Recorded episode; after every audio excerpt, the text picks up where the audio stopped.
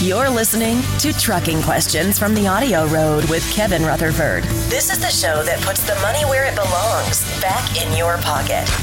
You can ask questions about trucks, money, fuel mileage, maintenance, tires, tax, technology, or anything else about the business of trucking. Here we go. Let's head on down the audio road. Welcome. Thanks for joining us. We have got an exciting announcement this week. I'll tell you what it is right now, and uh, you can get ready. We are expanding the Power Hour to two full hours starting today. That is uh, by demand. We we get lots of questions, so today is your chance. If you've had trouble getting through to us on the show, you should be able to get through today. The sooner you press one on your phone, the better your odds are going to be. So um, we will either continue to take questions for the power hour as long as we have them and then switch to general questions, or we will do two full hours. And going forward, this will give us the opportunity to not only answer more questions, but we'll be bringing you more detailed information on all kinds of things. So, uh, we're looking forward to that. Again, if you have a question, a comment, a topic, go ahead and press one on your phone. Calls are starting to come in really heavy. Questions are still light, so you have an opportunity right now. I'll keep you updated on the call volume as we go. Let's get started.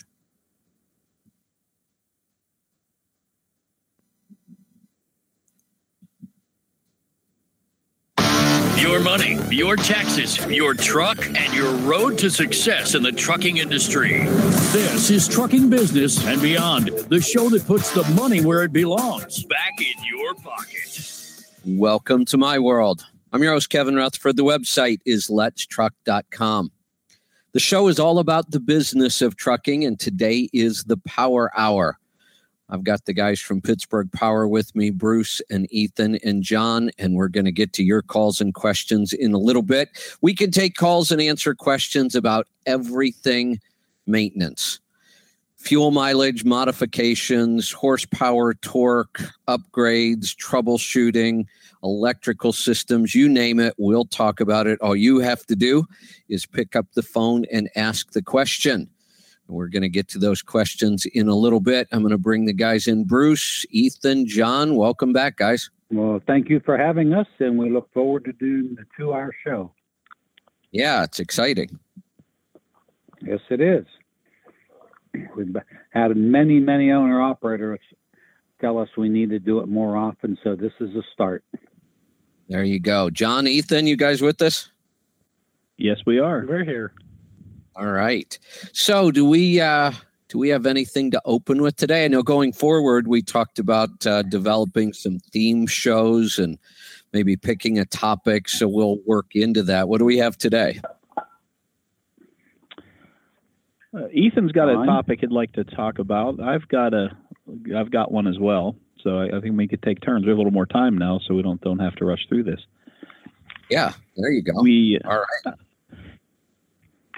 just wanted to uh, talk a little bit about troubleshooting. We've uh, I'm really proud of the work our guys in the shop are doing right now, especially along the troubleshooting end, and actually following uh, trees and and approved methods of, of actually troubleshooting problems. We had a uh, PACCAR MX in here last week.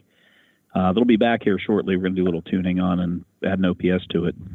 But uh, fellow had been fighting a check engine light for two and a half years. Of only having the thing serviced at you know, factory shops. And they've put an injector in it. They've put a harness in it. They put a, a unit pump in it. That engine uses what what are called unit pumps for each uh, each cylinder. It's got a pump that rides on the camshaft that uh, boosts the fuel pressure for the injection. And it had a bunch of parts thrown at it. The guy struggled with this thing for two and a half years. And it's our test truck we've been trying to do some tuning on and it had a check engine light. And I'm like, we can't tune until the check engine light straightened out. And we went through it and we found that the thing had a worn out camshaft. So someone threw a whole bunch of parts at it. Dealers threw a whole bunch of parts at it, never actually fixed it. And when we discovered that it was a camshaft, I have a friend at PACCAR and I knew there was a recall on some of those. And it turns out this VIN number didn't fit with that recall. But the fella told me that you you have a major parts warranty that goes to a half million miles. So if you're a PACCAR uh, owner out there, your major parts warranty is a half million miles. So crankshaft, connecting rods, um, camshaft, cylinder head are all covered under warranty for half mil, which I thought was interesting. So rather than take the fellow's money and repair it here, which I would have loved to have done, he was within a half million miles and within the five years. So we sent him off to the local dealer, and they are actually putting a uh, camshaft in it. And we're going to get it back here to install an OPS and do some other work on it. But uh, interesting. I mean, it's it amazes me the stories that I hear. People come in and, and have shops out there in the world just throw parts at their at their truck. It's uh, you know we may spend a little time, and Bruce gets mad when we chop time from bills and things, but uh, I really really uh, have an aversion to, to throwing parts on stuff. And you know, every, every every every now and then you get into that situation where you have to try something, but uh, yeah, we try to do our best always to troubleshoot it properly. You know, I, I you have, read the part of the letter that he sent talking about Ethan. Do you have that in front of you, I- John? I don't have it in front of me, Bruce. I do not. Uh, we're we're at your desk, not mine. I could bring it up on my email if I was at mine. Um, the uh, it was uh, actually that was uh, Sean Church who did that. Yeah, Sean Church did the troubleshooting. Oh, that's Sean right. Sean Church is becoming a really really good troubleshooter. He's uh, he's very disciplined in following the uh, troubleshooting trees, and he's he's getting better every day. He, he's he's really good. But uh, yeah, I'd, I'd shared that with Kevin. I sent that off to Kevin that letter. Um, not sure where Do, it's going to do you have that, otherwise. Kevin? that's what I was just going to mention. Uh, I, I was going to talk about just the letter in general. Uh, the owner of this truck wrote a very long, detailed letter explaining everything he went through. And John, you just did a great job of summarizing it. But when you read this letter, you hear the frustration and the cost and and everything he went through, and how frustrating it was for him. And then the relief when you guys found the problem. I mean, it, it you you got the feeling as he was going through this for two and a half years that he just got to the point where he was hopeless, that there was just never going to be a fix for this truck. yeah, I was really, really glad to be able to help him. It was, uh, it, it was a good project, and like I said, it was just uh, really it was following the rules. It was following the uh, the troubleshooting tree in the manual to a T. Is what got us there. You know, those things are written for a reason, and uh, it worked. You know, John, it's interesting you say that because I don't remember. This had to be four or five years ago when I really started getting frustrating, frustrated with the calls that I kept getting on the air. I've been to this dealer and that dealer, and six dealers have looked at it. Nobody knows what's wrong, and and they would ask me, "Do you know what's wrong?" And I'd say, "I don't have a clue." I mean, I looked at it. You know, these guys are trained. They're they've got their hands on it. They're and, and if they can't figure it out, but I got so frustrated hearing that call over and over that I went and found um, borrowed the manuals and I, I was shocked at how detailed the troubleshooting trees were. And I looked at it and I said, wait a minute, they show you exactly how to figure out this problem. And I started asking guys, did they do this? Oh, no, they never did any of that stuff. And, and I'd ask the technicians, why aren't you doing? Oh, that doesn't work anyway. That's not how we do it around here. and I looked at it and I thought, why did these engine manufacturers bother writing all these really detailed trees? I mean, these were, I- I was very impressed by them. And I thought, you know, if I had a truck that I couldn't solve the problem on my way, whatever their way was, why wouldn't you try this? And now to hear you say you follow these things and it works, uh, that's what I thought four years ago. And everybody told me I was crazy. no, you were absolutely right.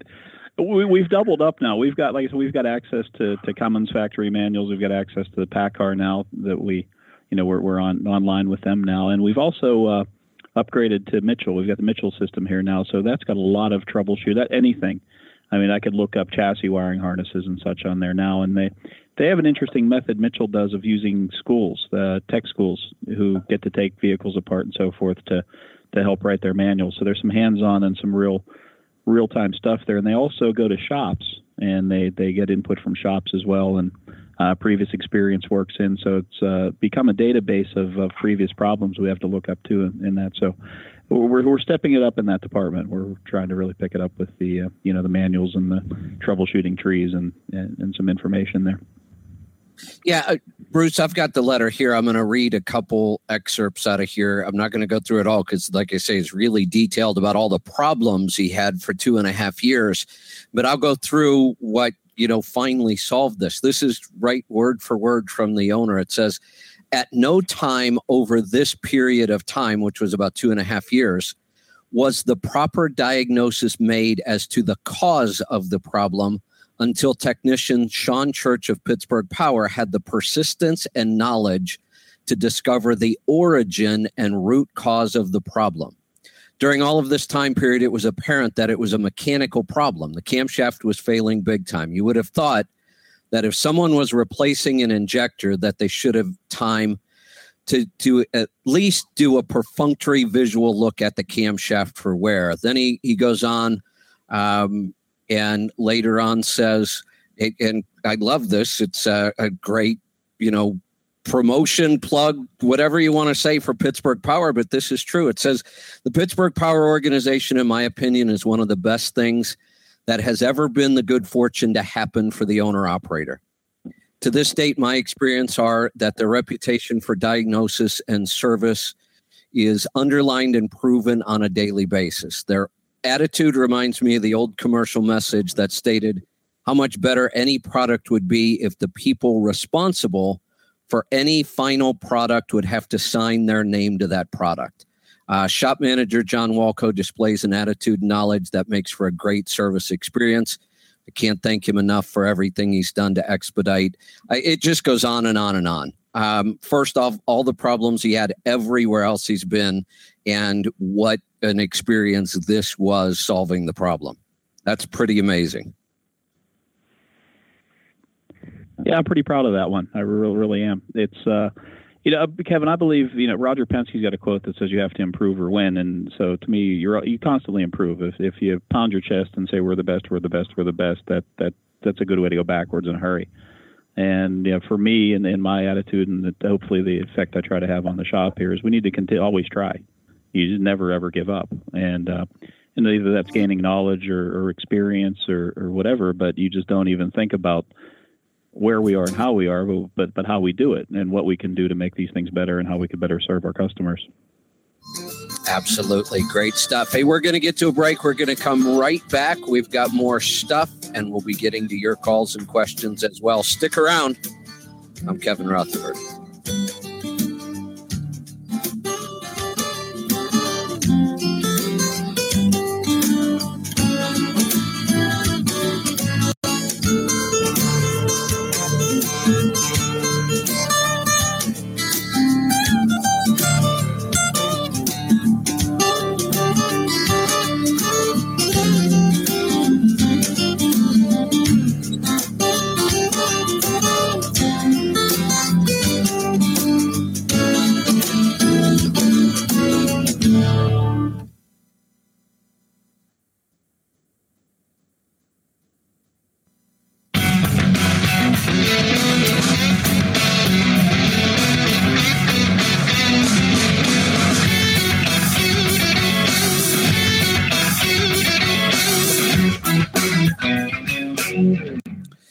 Welcome back. I'm Kevin Rutherford. This is the Power Hour. I've got Bruce and John and Ethan with me from Pittsburgh Power.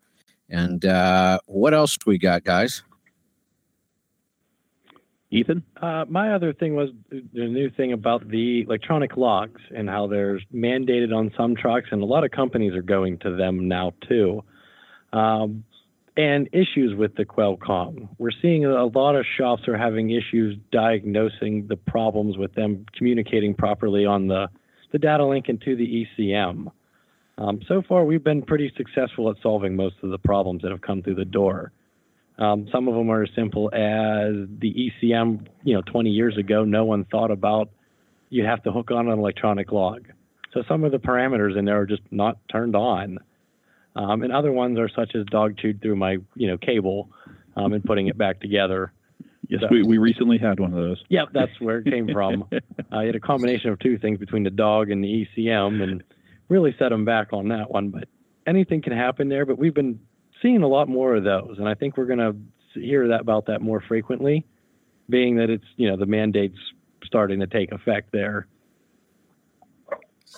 Yeah, yeah, we're definitely going to see a lot more of that going on. You know, that kind of sounds like the dog ate my homework excuse to me, though. yeah, but he, he really wasn't lying that time. But hey, he, he had the proof. Ethan, what about the one that needed the new ECM? That's also a possibility.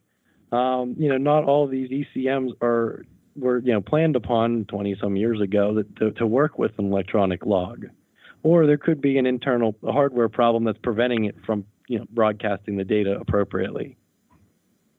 So, Ethan, have you um, had to deal with trucks older than 99 with this? Because the mandate is nine, and I'm not sure exactly how we determine the cutoff on this. I need to go figure that out. But the mandate for ELDs is 99 and newer, or 2000 and newer, 99 and older, exempt. I, I don't know exactly where that cutoff is. Um, but but that doesn't mean that a carrier couldn't require it of an owner operator. It just the the federal Yeah, mandate. Yeah. and we're seeing that a lot more carriers are, are mandating it though, as well. Yeah, They're, they're, trying to not just make one one you know a group of trucks do it. They want all their trucks on it. Yeah, it would seem to me like that's where you're go- going to run into the real issues because I, I would think, I know this is the government we're talking about, but I would think they picked that year 99 for a specific reason, knowing that the prior ECMs weren't really set up for this. Yes, and some of them were, and some of them aren't, and you, you really don't know which ones are and which ones aren't. Okay, so that makes You know, sense. Think Then. about the year. Try to Think pick a about spe- the year '99. Oh, go- uh, that's that was '98 can be a DDEC three or a DDEC four. Uh, on an N14, that was the changeover from the Celect to the Celect Plus, and on a Caterpillar, that's whenever you went from the 40 pin to the 70 pin ECM. So that's why that year was picked. that would make sense. That's, All right, what else we got? Let's see. That was what I had. Oh, I, I sent you another uh, reading an interesting. Uh, we could maybe save this for another show. Do a little teaser now, but I, I sent you a really cool SAE paper on platooning and its benefits. And uh, it was interesting. It popped up in my email this morning. I get a uh, newsletter thing from the uh, Society of Automotive Engineers every day, and there's a message board there. And the topic of discussion today was platooning. So the, through that, I linked to some interesting stuff and uh, some CFD work that had been done. You know, CFD is uh, computational fluid dynamics, which is uh, basically using a supercomputer for a wind tunnel. So you could put a, a drawing basically in a wind tunnel on your computer and see what it does. But it explains the benefits really clearly, and uh, it's it, it's interesting. It really is. You know, I, I believe it's the the toe in the water for the the uh, autonomy for the you know the automated trucks completely. But it's uh, it's the benefits are huge. It's a pretty big deal. Yeah, I've got the the report up here in front of me, but I literally just opened it as I was opening up the show here, and it looks pretty long and detailed. So I've got some reading ahead Oh, of me. And Yeah, yeah, we, we could save that for another show. It was uh, I was over lunch. I was uh, having lunch at my desk and reading through some emails, and I uh, I love that uh, SAE message board. So when I got got to that, so I thought I'd forward that on to you as soon as I saw that one. But it was interesting. yeah, that looks, but yeah, that looks like that, I'll dive into that, and we'll uh, save that for another show. The the CFD. Um, I, I got a chance to go down and and uh, work with the guys at uh, Smart Truck uh, for a couple right? Days. do the couple years ago and, and we went through all the and what was really amazing to me was the cost of doing this now it's a whole lot cheaper than a wind tunnel wind tunnels you know for big trucks are almost out of the question um, but cfd you said supercomputer that this isn't something you can build this is something they had to go rent time on the supercomputer to run these scenarios around all of their aerodynamic stuff. And honestly, when it came to trailer aerodynamics, and you see all the companies that came out with side skirts and you know these different modifications, and I would call these companies because I was interested, and I would say, you know, what kind of testing did you do? And you know, some of them from the answer you got, you could tell they did almost nothing. Like they just figured, oh, we'll slap some, you know, pieces of sheet metal up on the side of the trailer and it'll work. When I got down to Smart Truck and started looking at their testing, and I started asking questions like, you know, well, if, if you mount the under tray here, you know, I've got this guy who has belly boxes and he can't put it there. We'd have to shift it back. And they said, well, don't bother. It's not going to work. And I'd say, what do you mean? Right. It looks like it still direct the air right where we want it. And they'd go, no, a half an inch. If you move that a half an inch, you change what we're trying to do. And, and they were able to prove that through all of their CFD testing. Uh, you know the world I, where I come from. That's I understand the how, how finite all of that is. And as you know, Steve Wolf down there at the Smart Truck's a good friend of mine. He's another racing refugee, and uh, he, he's a, he's a really clever guy and uh, their under truck treatment to me is head and shoulders above everything else. Uh, the way that uh, the piece that goes in front of the axles there directs the air to fill in the void behind the truck to help uh, alleviate the low pressure behind the truck is brilliant, and uh, way beyond me any of the skirting or anything else that you can do. But uh, and, you know he's got the CFD to prove it, and wind tunnel, and testing, and everything. So it's uh, that's that's neat stuff. there was a I don't know if any, anyone follows uh, F1 like I do, but Fernando Alonso is coming. He's an ex Formula One champion from Europe, and he's going to come run the Indy 500 this year. And did his first test last week uh, at, at, Indianapolis Motor Speedway. He did his rookie test. And if you read the article, uh, it was televised on the internet and had over 2 million viewers, which was huge. But uh, there's a little piece of trim, a little piece of Lexan that they put in the front of the cockpit just ahead of the driver to limit buffeting on the driver's head. Well, it sticks up maybe a half of an inch. Moving that thing down to a quarter of an inch picked up two miles per hour in average speed around Indy. Just that little wow. thing that, that sticks up in front of the cockpit. Now, the driver has to live with more buffeting, which doesn't slow the car down at all, but uh, and the, the drivers get used to that, so the speed's worth it but to get him so one of the things they had to wean him off of in the in the, in the test was just the, the height of that little deflector that they put there at the at the front of the cockpit. And this thing is maybe a foot long and a half inch tall. So that's it. Wow. and cutting it back to a quarter of the car picked up like two miles per hour.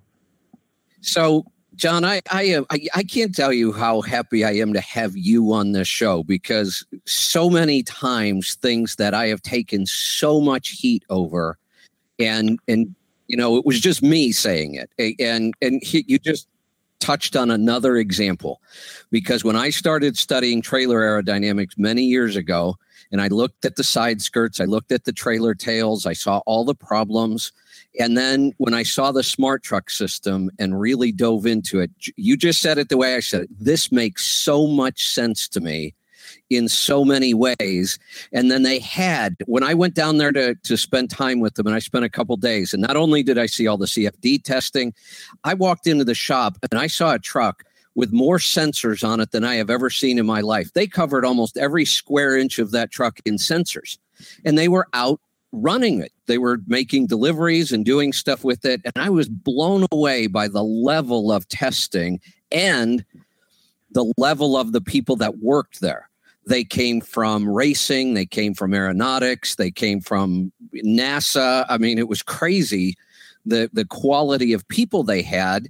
So I've been talking about the smart truck system for years, and people would argue with me that doesn't work. It, and then the, what really made this a tough argument was I don't know if you saw this or not. There was a group up in Canada that decided to do their own test on trailer aerodynamics.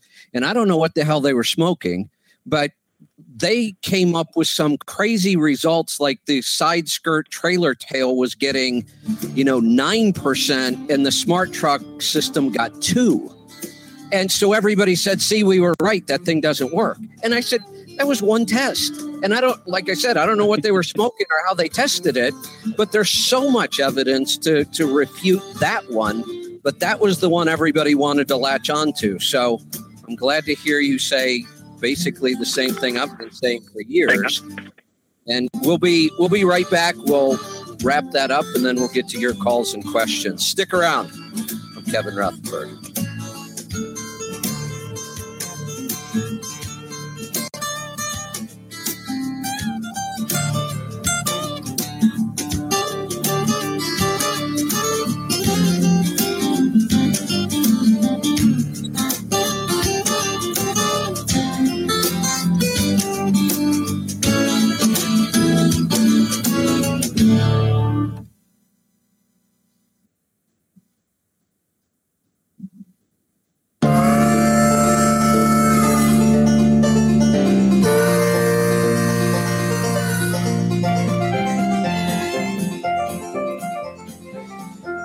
Welcome back. I'm Kevin Rutherford. This is the Power Hour. I've got Bruce and Ethan and John from Pittsburgh Power with me. So, John, this report came out, I don't know, maybe two years ago. I'm really bad at time like that, but it, it was probably two years ago. And it, everybody made a big deal about it. And I tore into the numbers and, and showed why a lot of their testing was just flawed.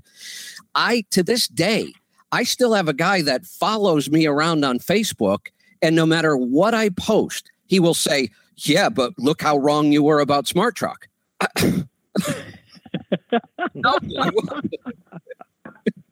I could be posting about uh, blood sugar control, and he'll say, "Yeah, but you were all wrong about Smart Truck."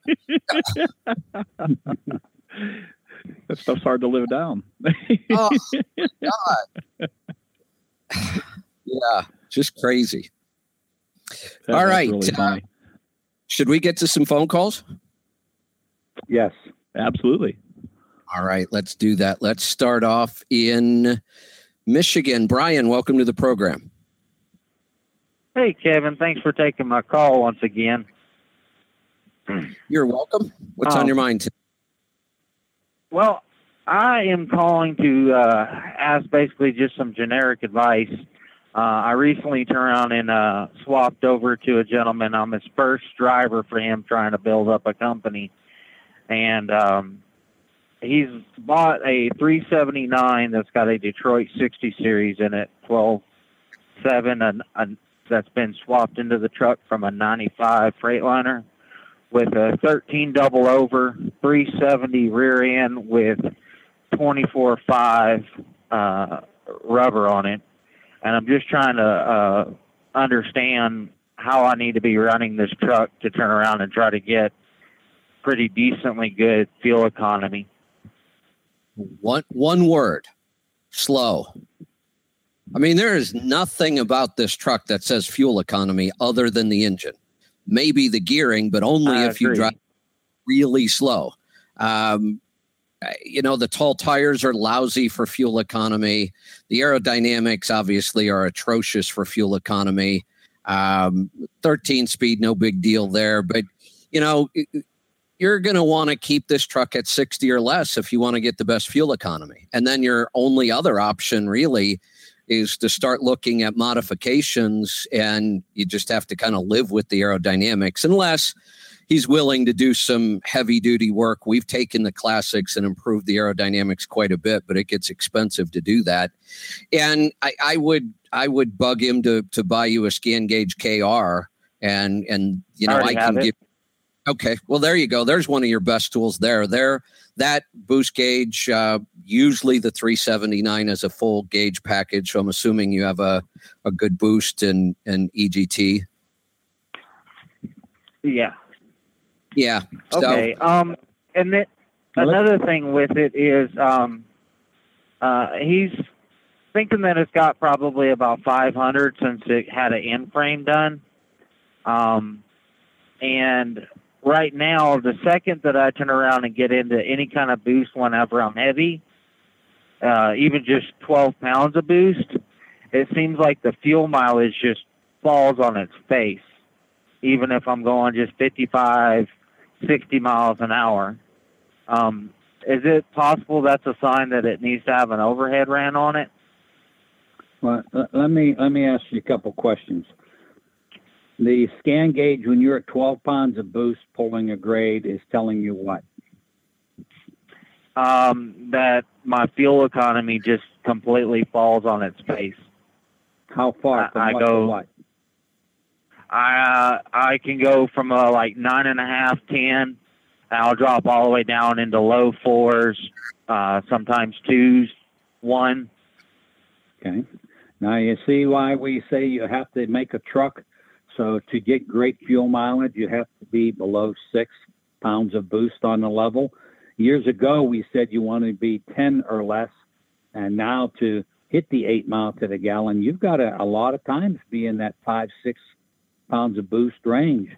And some of the items that we have that would help you would be the fleet air filters, the um, full tilt ported and ceramic coated manifold, our 15% larger turbo.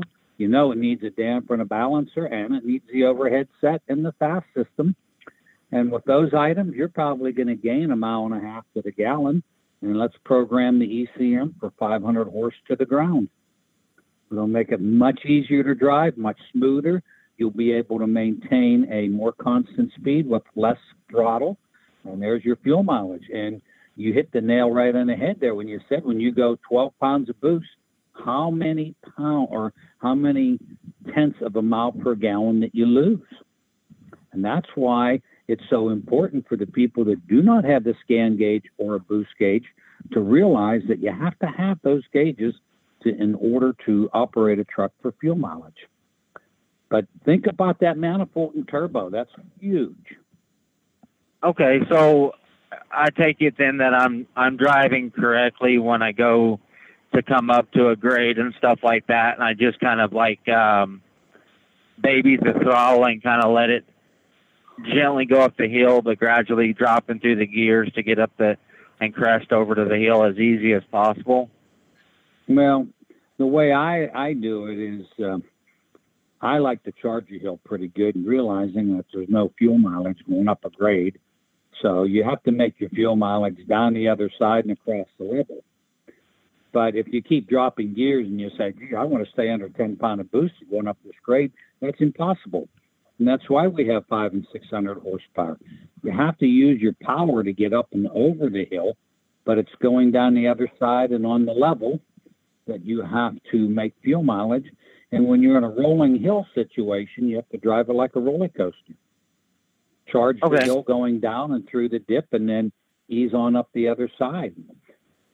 Do not and use Brian- cruise control in those rolling hills.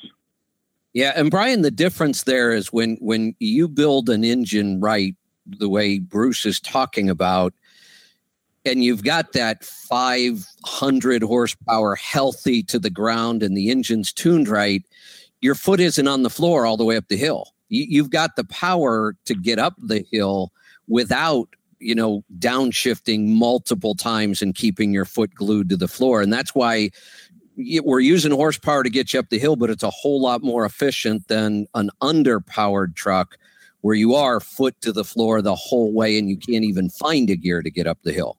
So it, it, that's why all the performance upgrades help fuel economy so much. Let's go to Nevada. Rod, welcome to the program. Hey, uh, thanks for taking my call. Uh, I got a question for Bruce and his gang there, and uh, it's about engine balancing. Now, I I read your uh, I read your articles pretty good every month. I I read that 10-4 magazine a lot, and uh, I remember years ago you were saying how important it was to change the engine balancer and uh, change the or uh, balance the drive line at 500,000. I got a DD15 engine. It's a 2011. Now, could you comment on that and tell me what's up? Because some people say you don't have to do that. Some people say, oh, yeah, you should do that. I don't know. Well, well, well, let me clarify the drive shaft. The drive shaft, if you talk to a good drive shaft shop, a progressive one, they'll tell you at about every half a million mile you should take the drive shaft into them and let them go through it, straighten it, and balance it. So what I say is, when you when you're going to put a clutch in the truck, at that point, a lot of times that's at seven, eight hundred thousand. Take the transmission to a good transmission shop and have them put bearings and seals and replace the gears that are bad because you already have paid for the labor to take it out. But you've also had to take the drive shaft down. So now the drive shaft's laying on the garage floor. Put it in the back of a pickup and haul it off to a good drive shaft shop. And if you spend eleven or twelve hundred, you're not paying labor twice to do that. So do the transmission and the drive shaft whenever you're putting a clutch in it. Drive shafts do bend and they do go out of balance. And they can put them back, they can make them straight again. Sometimes they have to replace the tube, sometimes they do it with a rosebud torch. And as far as balancing rods and pistons, we say to do that whenever you're doing your engine rebuild. And the balancer on the front of the crankshaft is the torsional damper. That is every half a million. And we make the mercury filled engine balancer, which is similar to the balance that uh, you put in the um, Centramatics and the balance masters that you put on your wheels to balance it. So that helps to balance the crank, the rods, pistons, clutch, and the flywheel and the clutch discs. All right, Okay. we're going to get to a break, and uh, Bruce, when we come back, you know, um, he just mentioned it. Some people say, "Oh, you don't need to do that," and I'm sure they were talking about the the damper. Um, when we come back, how many times have you heard that over the years? And I know you were the one that introduced me to this, and I hear it constantly. So we'll be right back with more stuff, more calls and questions right after this. Kevin Rutherford.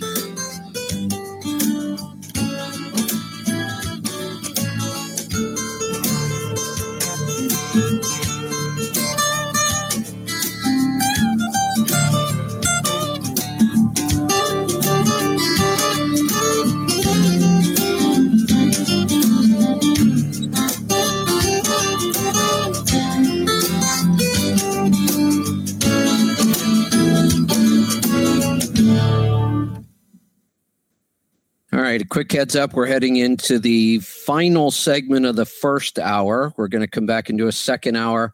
Uh, looks like we have a lot of questions still on hold, but if it uh, looks like it's going to open up, I'll let you know. Here we go.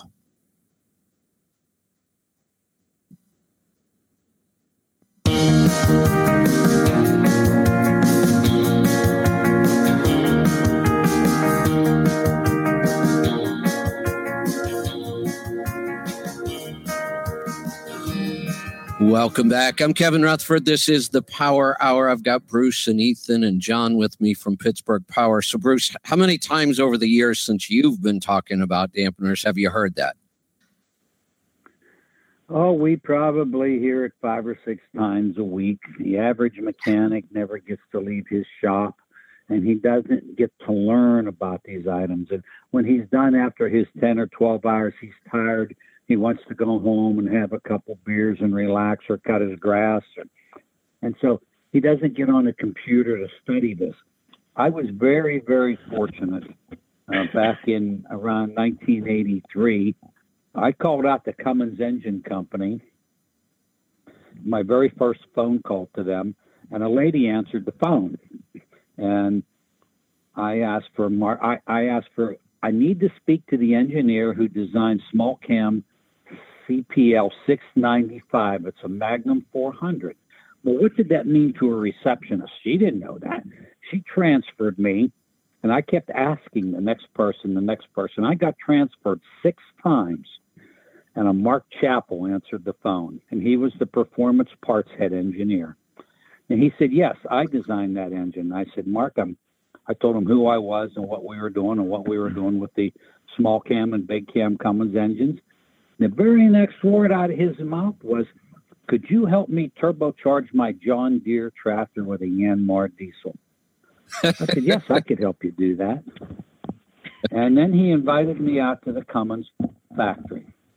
So when you get one of the head engineers invites you to the factory, you go. You drop everything and you go. And, and the uh, Holiday Inn right there in Columbus, Indiana was very expensive. So he kept me a week there. He said, I need you to come back more often and you're going to stay at my house. So I find myself every three, four weeks, I'm going to Columbus, Indiana. But one day he called me and he said, when you're building these 700 and 800 horsepower big cam engines, you need to put two torsional dampers on the front of the crankshaft. Now, if a head engineer calls you, whether it's Cat, Mack, Detroit, Cummins, they call you, and here you are, you're in your early 30s, and you're doing this performance work. You listen. And I said, Tell me about the torsional damper, because to me, it was a uh, harmonic balancer. Yeah, from the race car days, it was a harmonic balancer. It's not a harmonic balancer. It's a torsional damper. So he he spent some time on the phone and told me all about it. And We went out and we made some adapters, and we were running some big cams with two dampers on the front. And then I got a phone call. I think it was 1984. Cummins wanted me to come down to the reman facility in July in Memphis, Tennessee. Well, we had to wear coat and tie back then, even in the plant. And as I'm going through the plant, there they are rebuilding torsional dampers, and there's an engineer there that's in charge of the reman line. And I stood there and I talked to him for two hours about torsional dampers. And he said, if I owned a truck, I would be changing it every 380,000 miles. All right, so let's take the silicones that we had back then in the 80s as opposed to now in the 2000s. Chemicals have come a long way. The Teflon bearings that the damper rides on inside the big steel circle. It's the Teflon that wears out that impregnates the silicone. The silicone takes up the shock and what do I want to say? Uh, whenever the damper is spinning and the big steel ring inside is turning, the silicone cushions that. Well, at about a half a million miles, it's basically almost locked up because the silicone has gotten hard. Just like if you take a tube of silicone and you use it once or twice, put it in your toolbox, you go back a year later, it's hard. And that's how I learned about the dampers. But the average mechanic never gets that opportunity. Yeah, I and mean-